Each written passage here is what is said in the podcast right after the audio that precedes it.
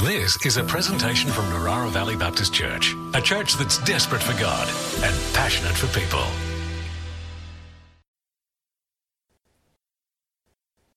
Good evening, everyone. Uh, to begin, I'd love two volunteers. I want to start by actually just sharing a story from the scripture. So, we're going to be looking at conflicts tonight, and I want to look at a particular conflict that happens between uh, these two gentlemen uh, in the Old Testament. This is in 1 Samuel 25. You can read it when you go home. So, David over here is the king in waiting, not yet king, because Saul is still alive. Uh, so, poor David, uh, out in the wilderness with your 600 best buddies. Um, you're actually in the desert at the moment, trying to survive for your life, uh, honor God, and, and, do the right thing. Um, and uh, you know, you're very well aware of Nabal because you're kind of camped out near his place. Um, and you see his servants come through all the time, and you leave him alone, you don't raid his lands, you're doing the right thing, you're honourable. Thank you. Uh, now, Nabal, you're aware that David and his mighty men are out, are out there because obviously your servants are touching base with them all the time. But at the moment, feel free to face forward. Uh, you guys coexist but you haven't made contact yet. And at the moment, is there any conflict between these two people? No, praise the Lord. Isn't that amazing? So, the story goes like this David, starting to get a bit hungry out there, very well aware that Nabal is loaded, we might say. And it comes time to shearing, which means there's all these extra workers on the property, so there's going to be all this extra food prepared, and it's coming up to festival time, so kind of think Christmas. And David's like, you know what? Why don't we just go and ask? Why don't we go ask the wealthy man, hey, do you reckon you could hook us up? Bit of Jewish hospitality, feed my crew. Right? That's pretty nice. You dress up your servants, you send them as politely as possible. Now, do you think this is a bad thing to do? Maybe, maybe not. Morally neutral. Uh, maybe David's overstepping a bit here. Maybe this is a bit presumptuous. Um, maybe he's just really hangry. Uh, kind of actually got that, got those hunger pains, and so, so these servants. So you can turn your face now towards Nabal. Just, just your face at this point. Just your face. All right. So the servant's going to come over here and they're going to ask Nabal, hey, buddy, can you feed David and his crew? Now, a little bit of backstory. Nabal has some history. Got some character things, there's some stuff in the past, there's some ways of living that, that this is really triggering for him. Can you give me your best I'm triggered reaction? Biblical, theological, and accurate. And so Nabal just says to these servants, No way. Who do you think you are? Who do you even serve, David? You're not a king. You're not serving a king. You're out there with all these people. This is a disgrace. No, no way. And partly, is Nabal justified in this response? Hmm, I mean, it's not very nice, quite rude, not very hospitable, but can you imagine feeding 600 young warriors who've been roaming around the desert for a while. Like, that is an expensive undertaking. So, look, probably an overreaction, not a very nice and gracious reaction, maybe justified, we don't know. But now, what do we have? We've got some conflict we've got some conflict. Now, if Nabal at this point had just said, you know what, I'm actually going to politely decline your offer, really so stoked what you're doing out there, but I just can't afford it right now, bless you, uh, we're going to leave you alone, maybe the conflict wouldn't have escalated. In fact, maybe no conflict would have happened. But now we're into this back and forward, we're reacting. So Nabal's reacted to David, now David is going to react to Nabal. So I want you to get your like mad, I'm angry, I'm like losing the plot, I'm flipping my lid.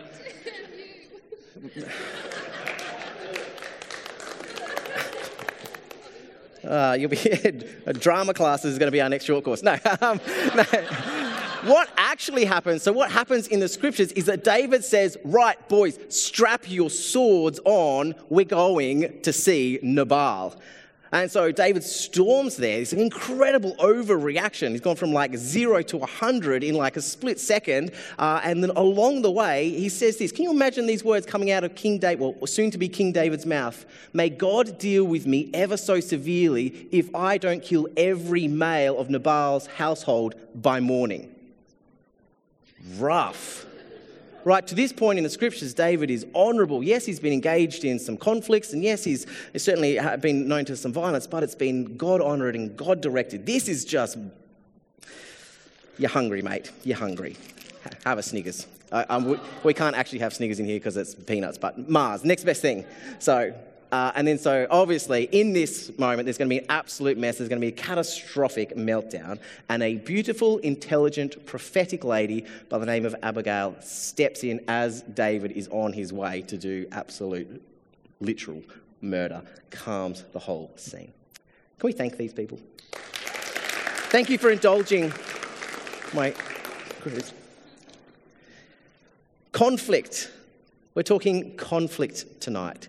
Uh, and it's so fascinating um, and interesting to think about the ways that we get into conflict. Uh, there can be misunderstandings, uh, things can be coming from a good place, they can be misinterpreted, things can escalate, we can respond in the moment, emotions can be high, and things just can get out of control and blow up so quickly. And the reality is, of course, if you read this book, that what we've just enacted so faithfully to the scriptures is not an isolated incident. But this book is filled with the chronicles of the human condition and our ability and our desire to fight with each other and to create conflict and to escalate conflict. From the very opening pages of our scriptures, we see a husband and wife starting to play the blame game with each other, their kids' um, hate and violence in their hearts.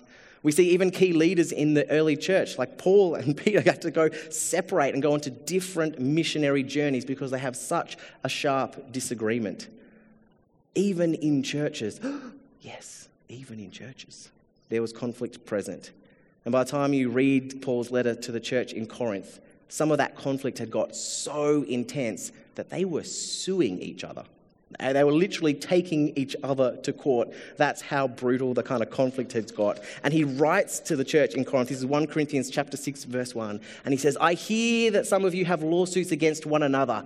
How dare you take that before the pagan court before you've dealt with it as believers, before you've dealt with it as Christians and brought it before the church. What do we learn from a quick read of the scripture? Well, this is going to be an encouraging message tonight. Conflict is a normal, to be expected part of life. Conflict's normal, it's to be expected. Uh, and for me, I actually find this quite empowering, this thought, uh, and even, dare I say it, kind of encouraging. Because it means that when I do find myself in, in a conflict where maybe we've had a disagreement with somebody, someone's hurt me, or I've misinterpreted some words, maybe I've been the one that caused the conflict, when I find myself bumping up and experiencing conflict, I, I don't need to feel like, oh my goodness, my whole world is turned upside down, something's wrong, I should be ashamed about this, I need to be anxious about this. It's actually just a normal, everyday fact of life, people dealing with people, that we will experience conflict. And so, what is important, just like temptation, all of us will experience temptation, is how we what to it? Respond to it. Thank you, Alice. How we respond to it, how we actually work through it. And for us, this is actually a discipleship issue because it comes from our heart. It's part of our Christian distinctiveness. We look different to the world and we look more like the one that we follow, Jesus, when we engage in conflict as believers with Christian values. We don't do conflict like the world does. We allow our love for God, our experience of God, to overflow into the ways that we navigate and respond and journey through interpersonal conflict together. Is this making sense so far? Jesus said this Blessed are the peacemakers. Blessed are the peacemakers, for they will be called children of God. Now, when he said this in his most famous sermon, was he talking about those people who journey through life and don't get into conflict with other people? No, conflict is a normal, everyday experience for all human people. He's talking about those who actually journey with others well, and instead of allowing conflict to escalate, actually reconcile and get restored uh, and experience peace. Blessed are the peacemakers, for they will be called children of God. There's something about their Father that is reflected in their life and the way that they live. Uh, well, during the week, I shared a, a survey uh, online and in our newsletter. Thank you so much for those who participated. Uh, we had about f- uh, just over 50 responses, which I reckon is pretty solid. So we had over 200 people here today by the looks of uh, this PM. So that's a very representative sample survey size.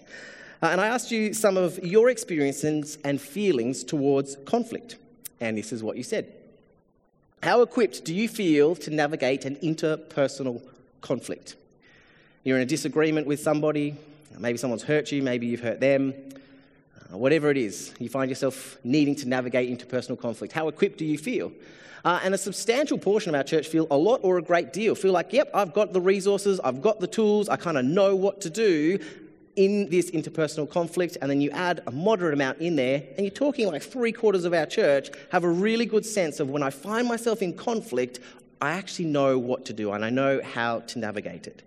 And I followed up with a question well, how do you feel when you find yourself in conflict?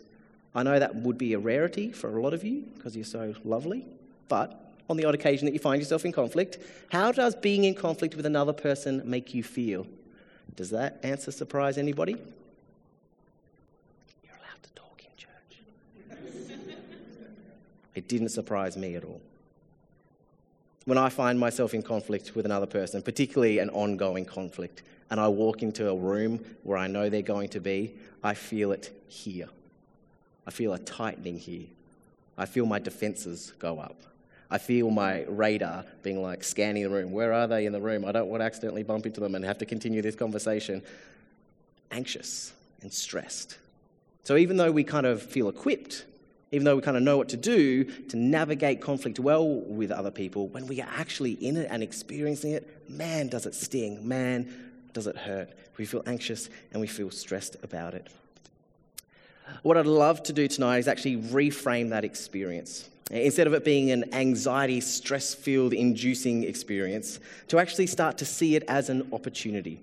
Uh, so there's a great organization called Peacewise. They're uh, Christians. They're talking to Christians about how to navigate conflict well based on biblical values.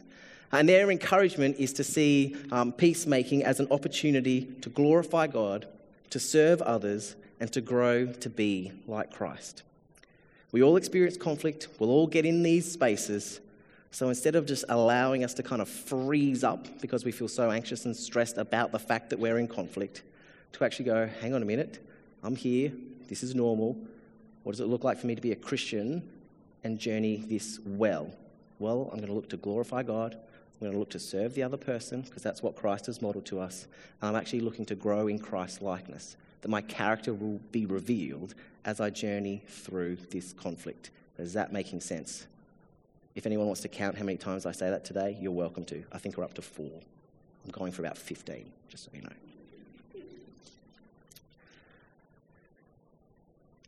So I would like to talk tonight how to fight like a Christian. How do we fight like a Christian?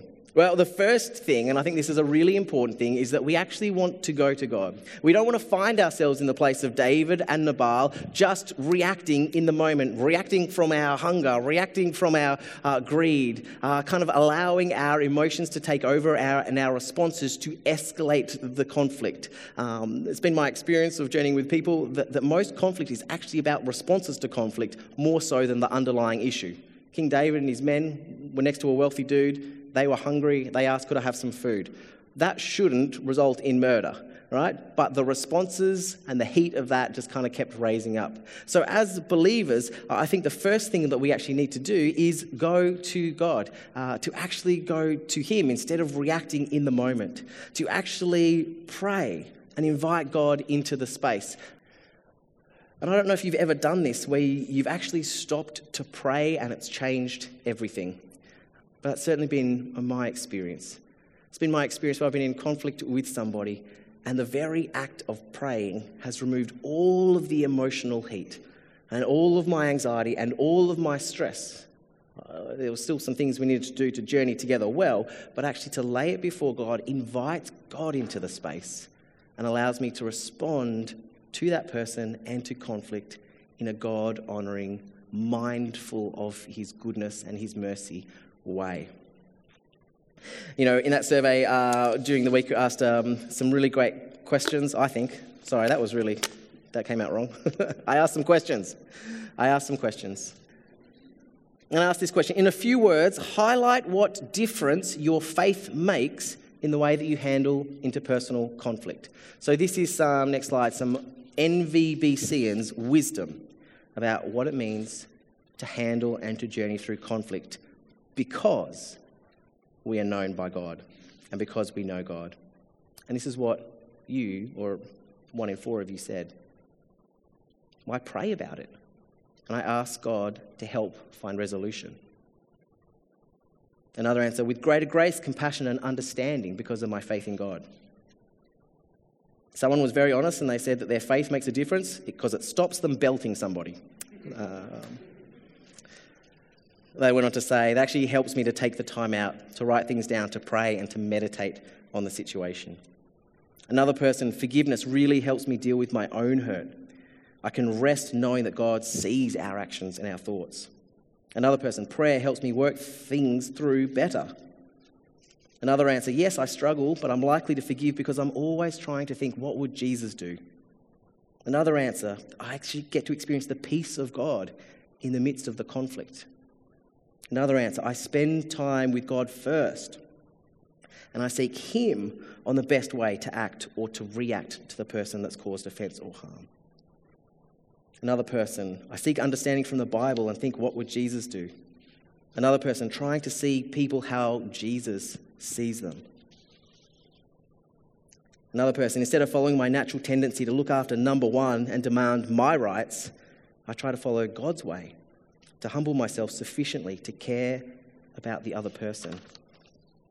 Ask for guidance, prayer always helps. Prayer, prayer, seek God first. That's what this community, this faith family thinks that working through conflict as a Christian looks like. That's been your experience.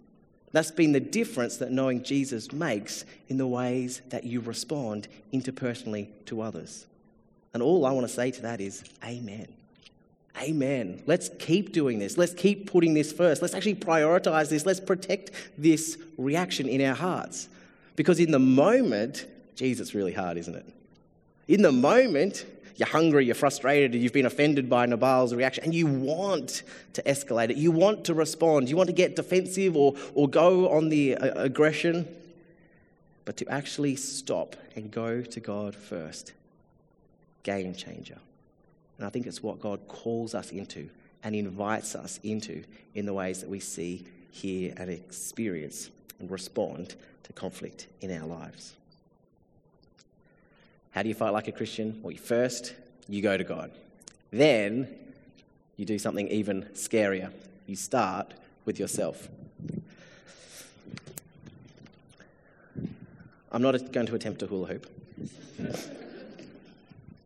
this is what you do in conflict. Start there. We've gone to God, we're now going to start here before we even get to the other person that's in conflict. Now, this is scary.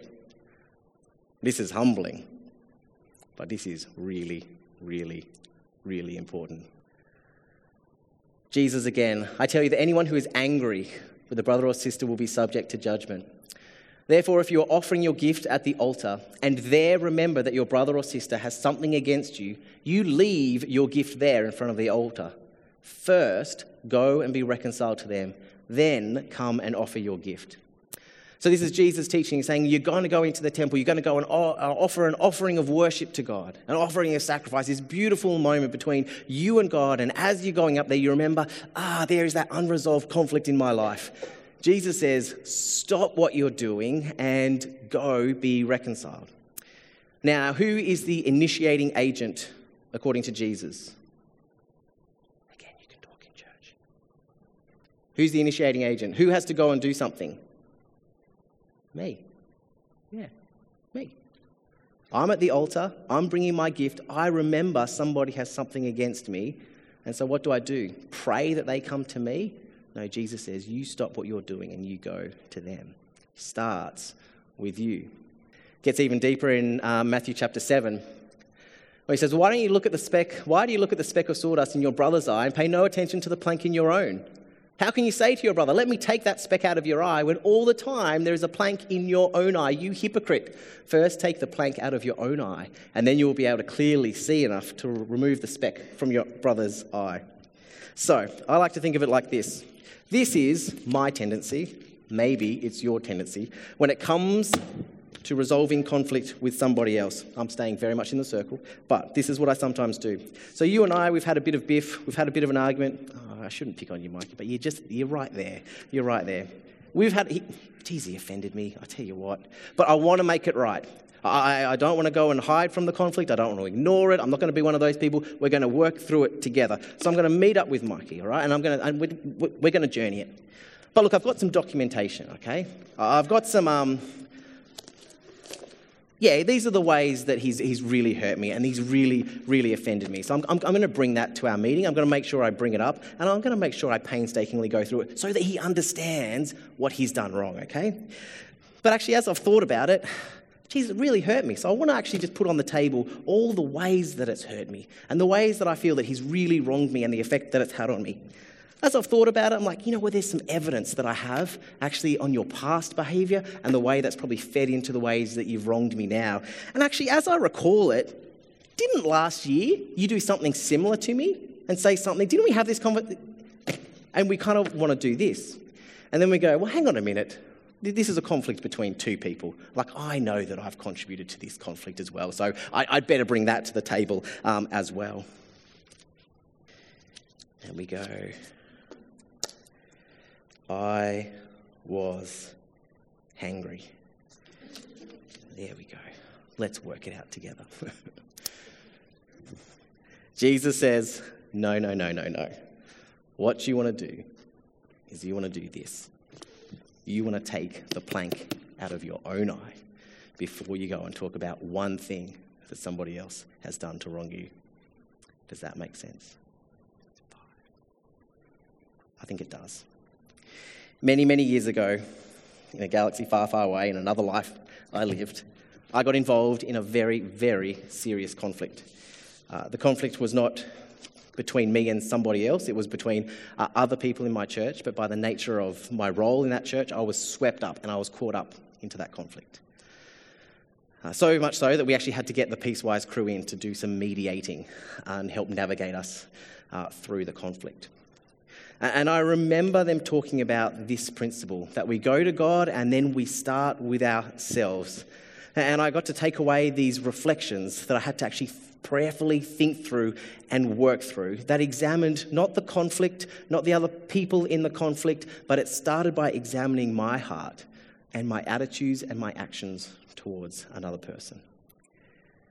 And it was confronting and it was challenging but it was so fruitful and freeing.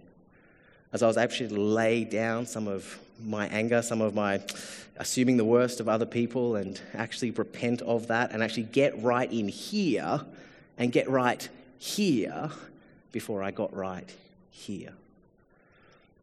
In conflict, I encourage you to go to God first, but then actually spend the time. How did I contribute to the conflict? And am I harboring unchrist-like things in my heart towards another person? And you can think in that as well as well, what is some of my default conflict styles?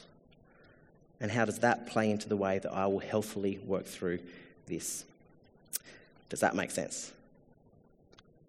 No. You should say yes, or I'll go back and I'll repeat everything I've said so far. Is anyone familiar with their own conflict style? There's uh, five conflict styles that um, two psychologists put together about 50 years ago, and it's been around and around and around. Uh, it is 50 years ago now. Um, and so we've got that one on the screen as well. Well, there is, um, um there is uh, yeah, absolutely some conflict styles. Yes, and I asked you this question. So, uh, avoiding, competing, confronting, accommodating, compromising, and collaborating. So, I would love it just because um, whether you can actually to, to think through this. Uh, so um, maybe you're familiar with this. When you're in conflict with someone, this is about a default style. This is not saying this is what you always do, and it's not saying you can't do this uh, as healthfully uh, at different points in time. But for some of us, we're avoiders. When we get in contact and uh, conflict with other people, we want to avoid the conflict at all costs. We want to ignore the conflict, perhaps even avoid the person altogether, so that we don't feel like we're in conflict. That's our kind of way of dealing with conflict. So if you're an avoider, I'm going to send you uh, over into that corner in a a minute. Uh, on the very other spectrum, there are those who are kind of competitors and uh, confronters. So these are those people that when it, they get into conflict, they're really passionate about making sure that the thing that they believe is the way forward is the thing that actually happens, uh, and they try and stand firm on what they believe is the best way to handle the situation. Then there are those who uh, accommodate. That they, they just kind of go, whatever you want, whatever you want. I just want to end this conflict as quickly as possible. If it means me giving up my rights and you getting your way, I'm totally down with that. Let's just make it happen so that this conflict can stop. They're accommodators, okay? And then there are those who are compromisers. They're the kind of people who go, you know what, we've got this conflict, let's meet in the middle. What can we do to meet in the middle so that this conflict can be resolved and done and we can move forward? And then there's a fifth uh, group that are collaborators who just want to get everybody in the room and talk about their wants and their needs and be like, come on, we can come up with a creative solution where everybody wins. So, what I'd love you to do, no, it's going to be more interesting if we follow this one. So, if you find yourself as a competitor by default, do you want to head over there? If you are a collaborator by default, do you want to head over there? If you're a turtle, back corner, you're an avoider, you're an avoider, head into the chairs room. That's probably a good way to hide, place to hide from conflict. If you're a teddy bear, uh, head over there. Uh, that's where people kind of hang out. And if you're a, you're a fox, you're one of those compromising people, do you want to stand uh, near where those cameras are? We're actually going to do this. We're going to do this youth group style. You've got to commit. What is your default conflict style? Awesome. No, thank you everyone for, for, for participating in that. uh, this is really important. This is important to understand. We each have different default conflict styles. We will handle conflict differently, and so the way that we experience, have to work through conflict with each other, uh, can be different. This is part, I think, of starting with us, is actually understanding the way that we are in relationship with others, our default styles, and how that can actually come across. So I'd love to actually try, uh, try attempting this. Um, to our sharks, to our competitors, I just want to affirm how strong and firm you are in what you believe uh, is right. I think that's a really good thing about having that conflict style. You're passionate about what you believe in, but please be careful, obviously, that you can be experienced at times as being uh, railroading a little bit and maybe not being as aware uh, of other people's uh, um, points of view uh, as well. So great that you've got such firm convictions, but be mindful of the way that can be experienced in relationships to our turtles over here. Um, I love that you love people so much, that you hate conflict, that you don't want to experience conflict, that you want unity and peace as much as possible. But you do need to be aware, and you know it, don't you, that conflict doesn't get resolved if it's avoided. So just be mindful. I love that you love people, but sometimes you do actually need to have that conversation in order to be able to journey to the other side of conflict to our foxes in the middle, to our compromises. I love that you're just like the shortest way to get through this conflict is just let's meet in the middle and let's just decide and let's move on. And I love that you're humble enough to go, I'm prepared to sacrifice some stuff. But there is perhaps, and this is the, this is the be aware of, you can try and expedite the process so much that you don't do some of that deeper work that maybe uh, some of the collaborators, their strength can do in terms of being creative to find a win win situation, not just uh, I'll lose some stuff, you lose some stuff, and let's move on. Who else we got? Our teddy bears, our accommodators. You guys are humble, aren't you? You've read Philippians 2. Jesus laid down his rights. I'm going to lay down my rights. Praise the Lord. You guys are great. But you matter. You matter. And so be careful and be mindful that you don't just need to give up all things and let other people walk over you. That is the danger in having uh, a teddy bear accommodating style. And to our collaborators uh, in the left corner as well. I love that you're so thoughtful that you're like, we can come up with a win win. We can get everybody in the room. We can hear from everybody in the room. Uh, my warning for this one, though, is you can end up focusing on process so much and consensus so much when sometimes what is right is not popular. And what is the right thing to do does put noses out of joint as well. So thank you, everybody, for participating. You may find a seat. Accommodating, avoiding, collaborating, competing, compromising. Um, here's how it turned up on the surveyed responses. Um, of the 50 people that responded uh, to the survey, uh, avoiders. Avoiders were the largest representative group in our church. We find ourselves in a disagreement, in a conflict with somebody else. We start vertical.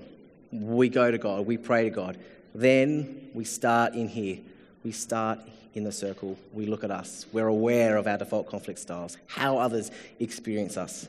And then I think, really importantly, and this is where probably you expect to get to, we pursue genuine forgiveness and reconciliation. That's our posture with the other person or persons that we are in conflict with. We're not battling them, we're not trying to defend ourselves against them. If we've spent time with God and we've spent genuine time looking in the mirror hard at our own hearts, then our posture towards that person as believers is then one of love, one of pursuing genuine forgiveness and reconciliation. We want to see the relationship restored. We want to work through the conflict and be on the other side of conflict. I want to stress how important this is. I ask the question in a few words, describe what damage you have seen come from conflict handled poorly. This church, 50 people sharing their experience, personal experience of seeing conflict handled poorly. I just want to read some of the responses. What damage have you seen come from conflict handled poorly? Relationship breakdown. Friendships ended.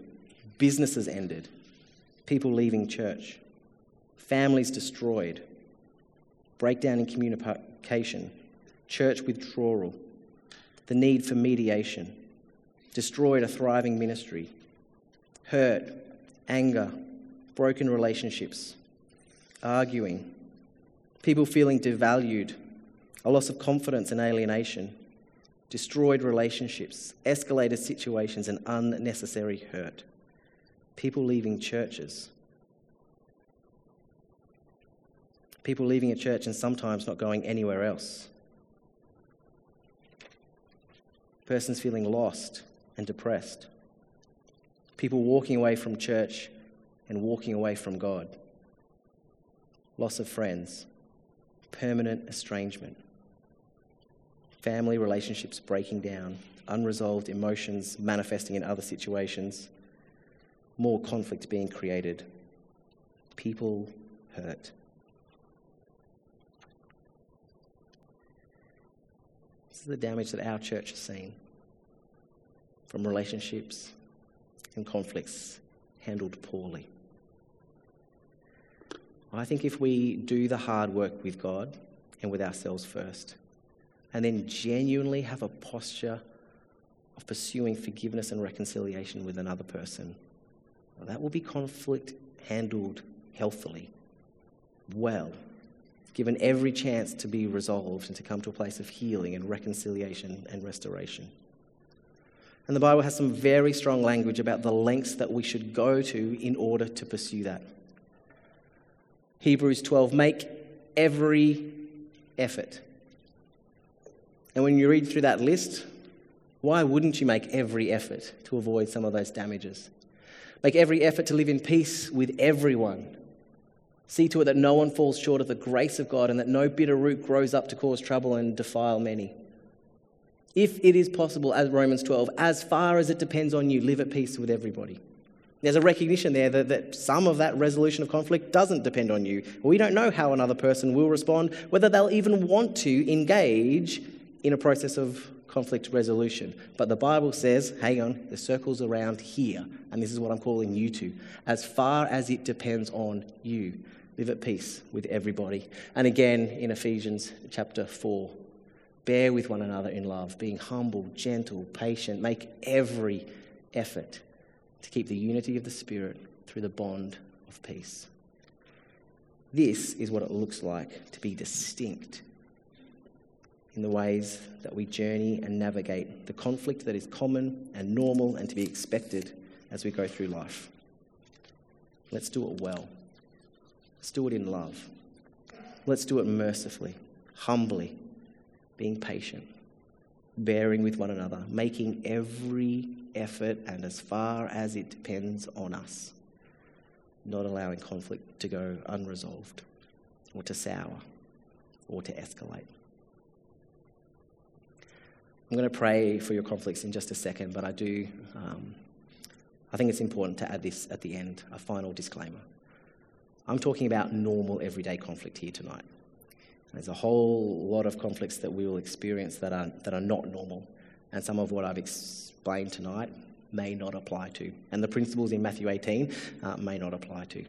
So a good example was like if for some reason I, you felt that I'd really let you down or I'd caused uh, or, some level of spiritual abuse um, in your life, it may not be appropriate to follow this and go one on one with me. And you may want to follow uh, what we have in place in our church to go to our elders first instead of coming to me first.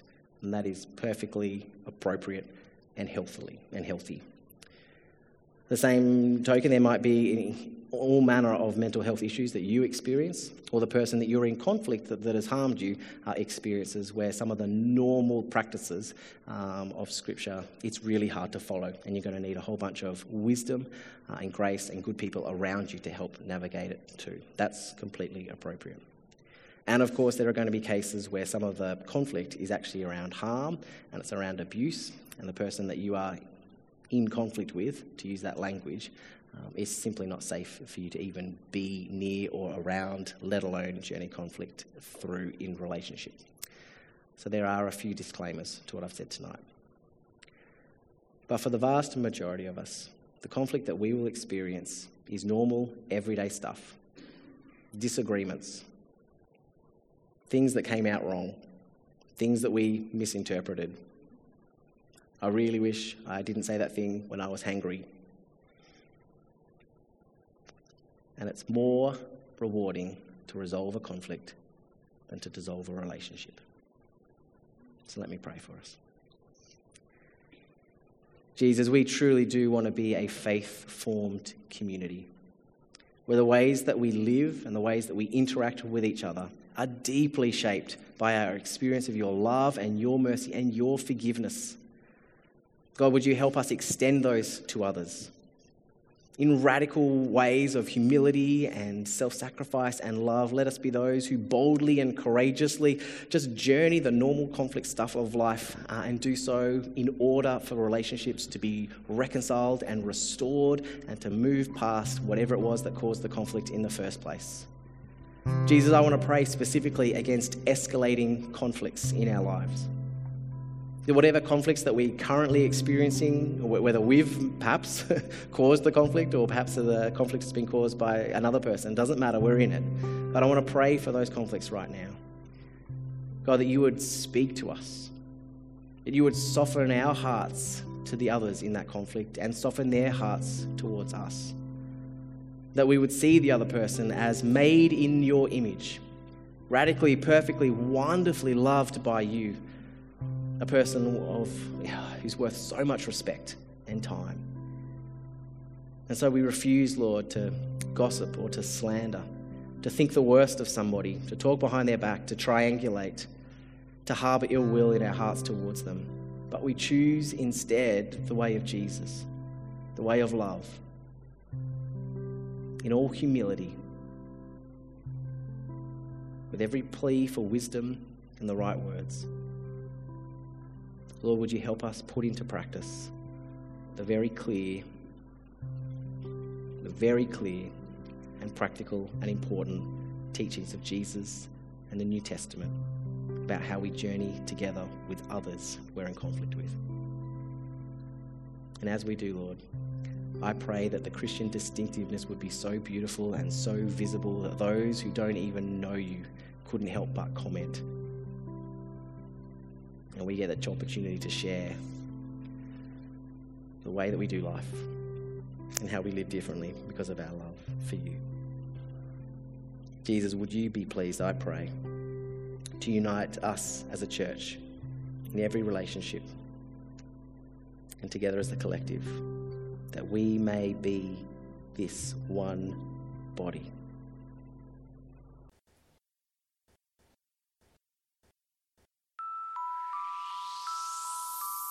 This has been a presentation from Narara Valley Baptist Church, a church that's desperate for God and passionate for people. To continue the conversation, we invite you to join us Sundays at 9.30am and 5pm or on our website at www.nvbc.info.